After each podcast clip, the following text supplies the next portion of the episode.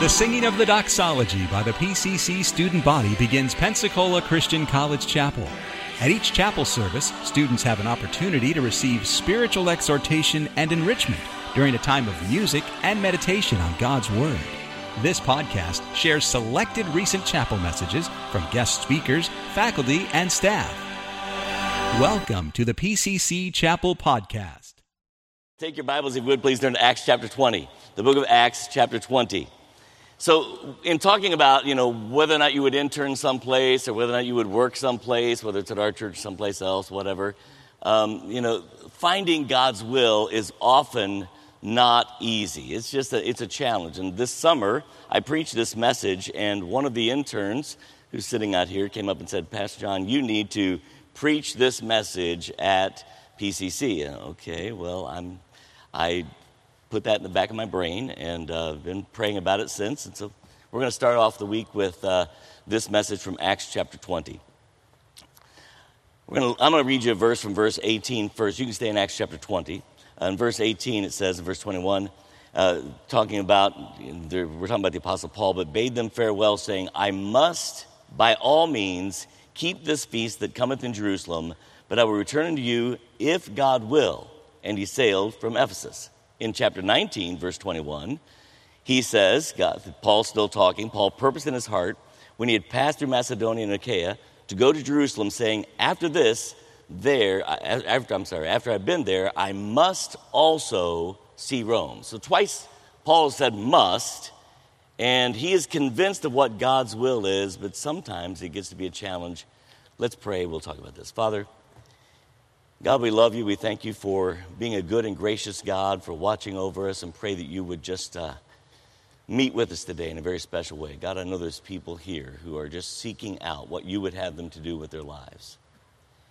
And Father, sometimes it's difficult when we face a God who we don't always understand.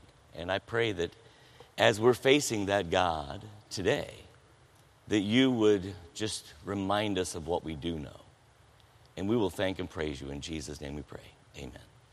Uh, it is sometimes difficult. Now, here in Paul's situation, uh, we're going to find out that he is convinced this is what God wants him to do, but then circumstances begin to make him question is this really what I'm supposed to do? Now, I'm going to tell you honestly that there are people who will disagree with my take on this. There are people who will preach that Paul was being stubborn and willful and prideful and he put himself in a bad situation, and perhaps he could have lived a few more years to, to live for the Lord had he not forced Rome upon himself. And uh, I'm not one of those, so you'll figure that out as we go through this. But we're in Acts chapter 20. Let's take a look at verse 18 together. And it says, And when they were come to him, he said unto them, Ye know that from the first day that I came into Asia, after what manner I have been with you at all seasons, serving the Lord with all humility of mind, and with many tears and temptations which befell me by the lying in wait of the Jews, and how I kept back nothing that was profitable unto you.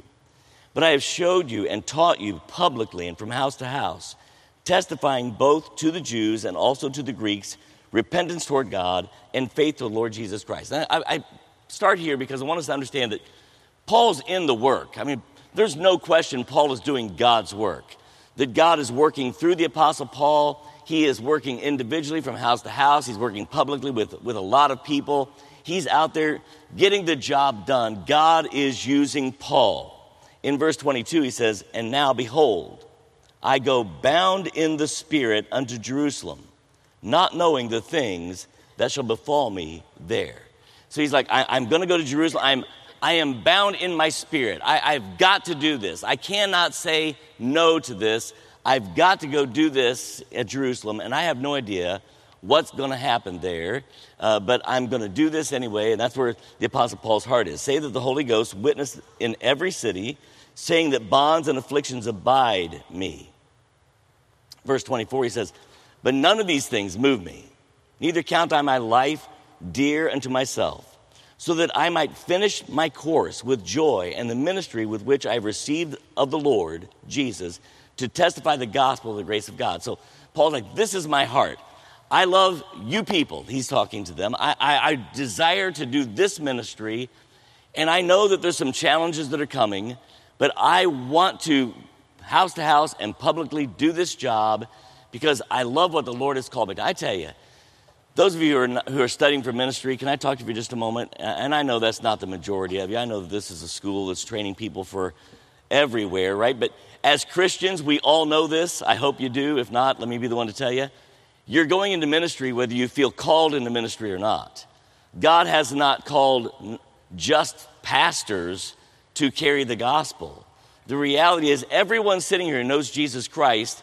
Are, you're going into ministry. It's just that your ministry is going to be to the medical field as you go become a doctor or a nurse, or your ministry is going to be to uh, the public servants as you go to be, you know, become a police officer or something like that. But you're going to be ministering wherever you go if you are living for Christ. Now, if you say, I don't want to live for Jesus anymore, then maybe you're not going to be in ministry. But the reality is, God has called all of us to ministry. And we ought to all embrace this so that we don't know what's coming. We don't know exactly what, what's in store for us. But we so desperately want God to use us to bring people to Jesus. We're willing to go wherever it is that He has us to go. So I hope that's everyone here that you're going into some sort of ministry. Go down to chapter 21 verse 4. In finding disciples, he says, We tarry there seven days, who said to Paul, now I want you to underline these phrases, this, this phrase here, through the Spirit, that he should not go up to Jerusalem. Now, Paul has said, I'm going to Jerusalem, and I don't know what's going to happen there, but I am convinced I must needs go to Jerusalem. This is God's will for my life. Now he meets some friends who, through the Spirit, say to Paul, don't go to Jerusalem. Let me ask you a question Is Paul supposed to go to Jerusalem or not? And that becomes the challenge for Paul. Trying to figure out am I really supposed to do this or not? He is convinced he's supposed to go to Jerusalem. And by the way, he's bound in the Spirit. He's convinced that this is what God wants him to do. But now a group of disciples comes to him and says, through the Spirit, Paul, don't go to Jerusalem. And now he has to, he has to find out, figure out what he's supposed to do. Now, I'm going to tell you, there's a, there's a, I'm trying to talk to you about a God that's hard to understand. And one of the things sometimes that's hard to understand about God is figuring out God's will. Does it bother you that we have a God that you don't understand? Can, can I say this to us? If we understood God, if I could understand everything about God, then that makes God my equal. Because you know what I don't understand? I don't understand things that are beyond me. I don't understand those things. So if I could understand everything about God, God has to be my equal. I don't want that kind of God. Why would we want to worship a God who's the same as us? We want a God who is greater than we are. And this God of ours is not just greater than we are, He is infinitely greater than we are. I personally believe that we will spend all eternity in heaven with God finding out more about our God. You understand the word infinite? It means that it never ends. So if I enter into eternity today with the knowledge that I have of God, I will spend all eternity finding out about this infinite God of ours. So when I don't understand something about God, it's to me it's a no-brainer. Of course I don't understand everything about God. I don't want to be a I don't want to have that kind of a God. But here's here's Paul, he's facing that. What should he do? Go down if you would please to uh, verse 11. We're still in Acts 21 now. And when he came when he was come to us, he took Paul's girdle. Now we're talking okay, we're coming into the middle of a story, so you have to kind of go back and read it took Paul's girdle and bound it in his own hands and said, and, and feet, and said, Thus saith the Holy Ghost, so shall the Jews at Jerusalem bind the man that owneth this girdle, and shall deliver him into the hands of the Gentiles. And when we heard these things, both we and they that of that place besought him, Paul, not to go to Jerusalem. Then Paul answered, What do you mean with all this weeping and crying? To break my heart. For I am ready not only to be bound, but to die if that's what it takes. You see, Paul is convinced he's supposed to go to Jerusalem, that it's God's will, even if it kills him. But these people over here who love Paul, so the argument is are they speaking, because it says by the Holy Ghost, he says, if you go, you're going to be bound hand and feet. right? Paul says, Okay, I'm ready. Bind me now because I don't care. I'm going to go. And some argue Paul's being stubborn because the Holy Ghost is speaking through these people. And some would argue that the Holy Ghost is simply allowing these people to speak their heart to Paul. Some would say Paul has a legitimate choice, he can choose whichever one. I don't really know the answer, but I do know this Paul's being used by God, and Paul's desire throughout his life is to please this God of his. And I'm not going to take away from Paul all of a sudden and throw stubbornness in the mix. I'm just not going to do it. Uh, later on, you're going to find that Paul, God says to Paul uh, something, and this is a big deal. Take a look at chapter 23 and verse 11. The night following, the Lord stood by him and said, Be of good cheer. The Lord is speaking, Paul, for as thou hast testified of me in Jerusalem, so must thou bear witness also at Rome. Now, you know what I have no question about? I have no question that's God's will. You know why? Jesus is speaking. Hello. That's God's will. Guess where Paul's going? By the will of God. He's going to Rome, just like he had to go to Jerusalem, according to Jesus. I'm just telling you, sometimes it's hard to figure out what God wants you to do. And you're sitting here and you're getting you're getting advice from all sorts of people, and everybody that stands up here at this pulpit tells you something good to do. It's like, man, I need to go to this country. I need to go to this kind of ministry. I need to do this. I need to do this. Because your heart's just pulling you all different directions. And sometimes we face a God who's hard to understand. But, you know, we can get past that. We can. I'm a, I'm a believer that just like God, there's not one way to serve Him. There's not one thing about God is a God of many, many aspects, right? God is holy and just, and God is gracious and merciful. He's both. He's both. So he somehow finds a way to be holy and just while he approaches us through grace and mercy.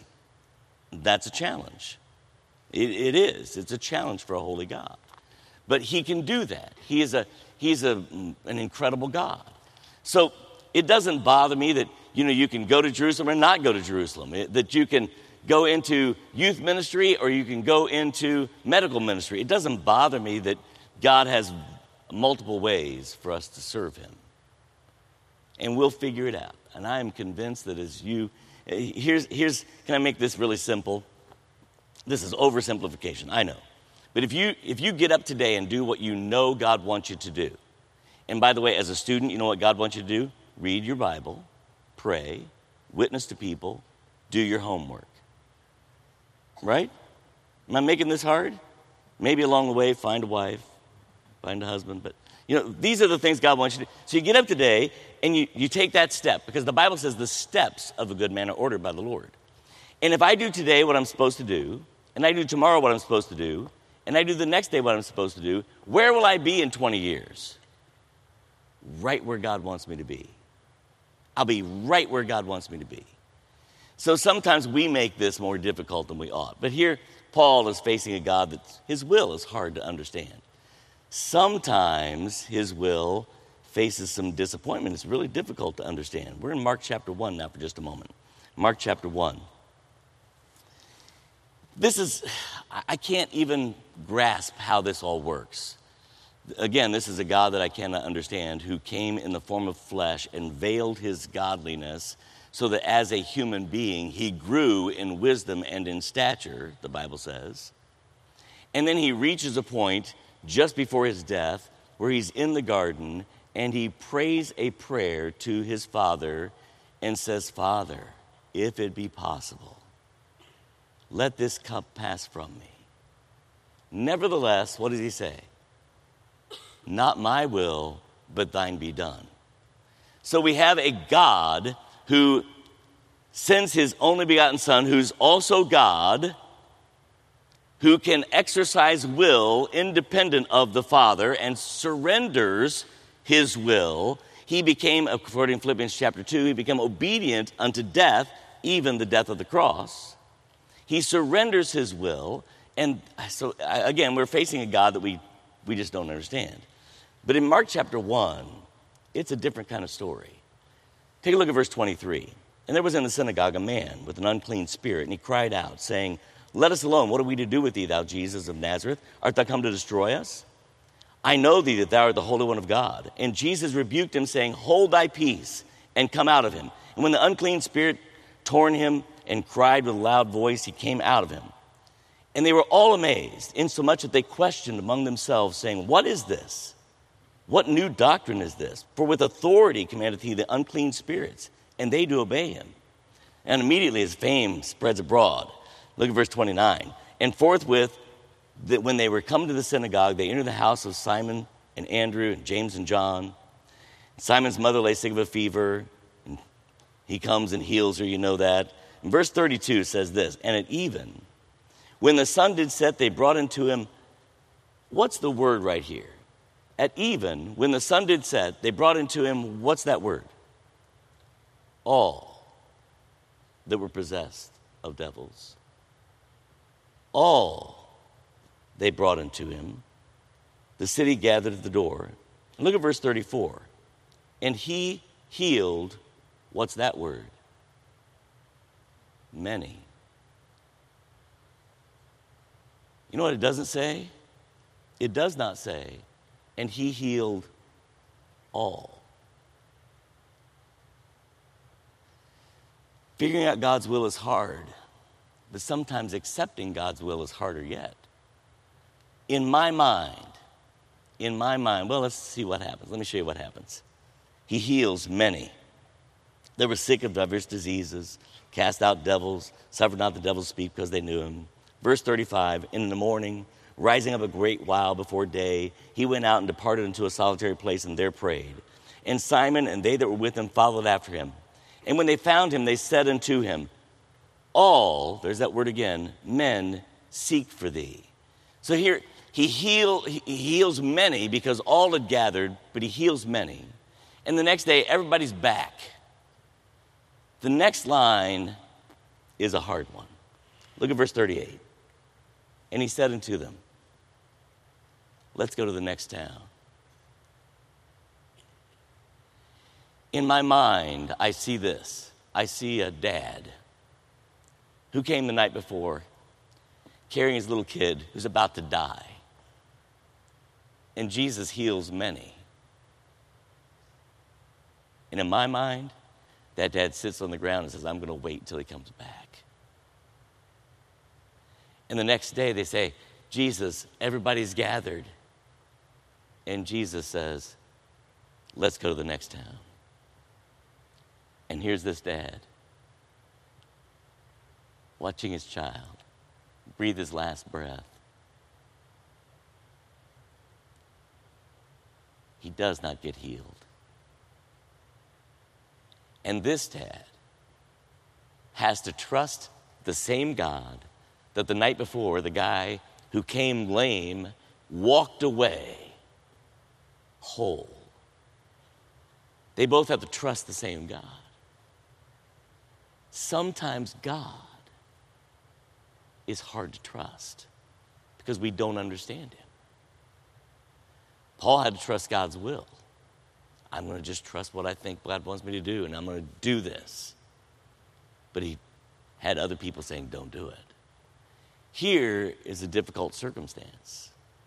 And there may be some of you here today, you're facing some of those difficult circumstances. And you're like, how can I trust God? It's easy for other people. We look at other people's lives and we think, sure, you can trust God. Look at you. Everything's fine for you. But we look at our own lives and think, it's not so easy. Because we, at the moment, are facing a God that we don't understand. And we're called upon, just like Jesus, to say, Nevertheless, not my will, but thine be done. Like Paul to say, If it means death, that's what I'm going to do. And trusting a God that we don't understand, that's difficult. I have, um, I've been on both sides of this equation. As a general statement, my life is one you should live. I mean, honestly, if you could live the life that God has given me to live, You'll be an old man like I am, and you'll be happy about it. It's been a joyful life. But that doesn't mean I've never had any problems. Doesn't mean my, my mom wasn't taken from me way sooner than what she should have been in my mind. It does not mean that after the third miscarriage, my wife and I hadn't just about given up all hope and ability to trust a God we didn't understand. It does not mean that everything has always gone fantastic for me. But in the general statement, I, I love the life God's given me. But learning to trust this God isn't always easy. say, Pastor, I don't understand. You're right. That's the point. And you may never understand on this side of eternity. We're, we're not called upon by God to understand, we're called upon by God to trust Him. And God said to Paul, Go. And everybody said, Don't go. And Paul said, God said to Paul, Go. And everybody said, Don't go. You're going to die. And Paul had to come to the place where he says, If I die, I die. I'm going. I'm going to trust God. And here, you have a whole bunch of people who gathered, who are now called upon by God to trust Him anyway, in spite of the fact that He did not do the same for them as He did for those people over there the night before. Trust me anyway. That's not easy to do. There's a story, you've, you know it because one time I was here and a group sang a song, sang the song I'm going to quote, and um, I told the story. so I know at least some of you have heard it. But um, so there's a young couple, young in the ministry. They just graduated from Bible college and they've joined an evangelist and they're traveling around with evangelists and they're singing and, and serving the Lord that way. And uh, they get to the church and he realizes he forgot his Bible. And he says to his wife, Stay here. We're just two minutes down the road. I'm going to go back and get my Bible, right back. And he goes. And he's gone, and he's gone, and the church service begins to start, and he's still not back, and they can't figure out what's going on. And then as people are coming in to the church service, like, Did you see the accident down the road? Did you see the accident down the road? And long story short, he was killed in that car accident.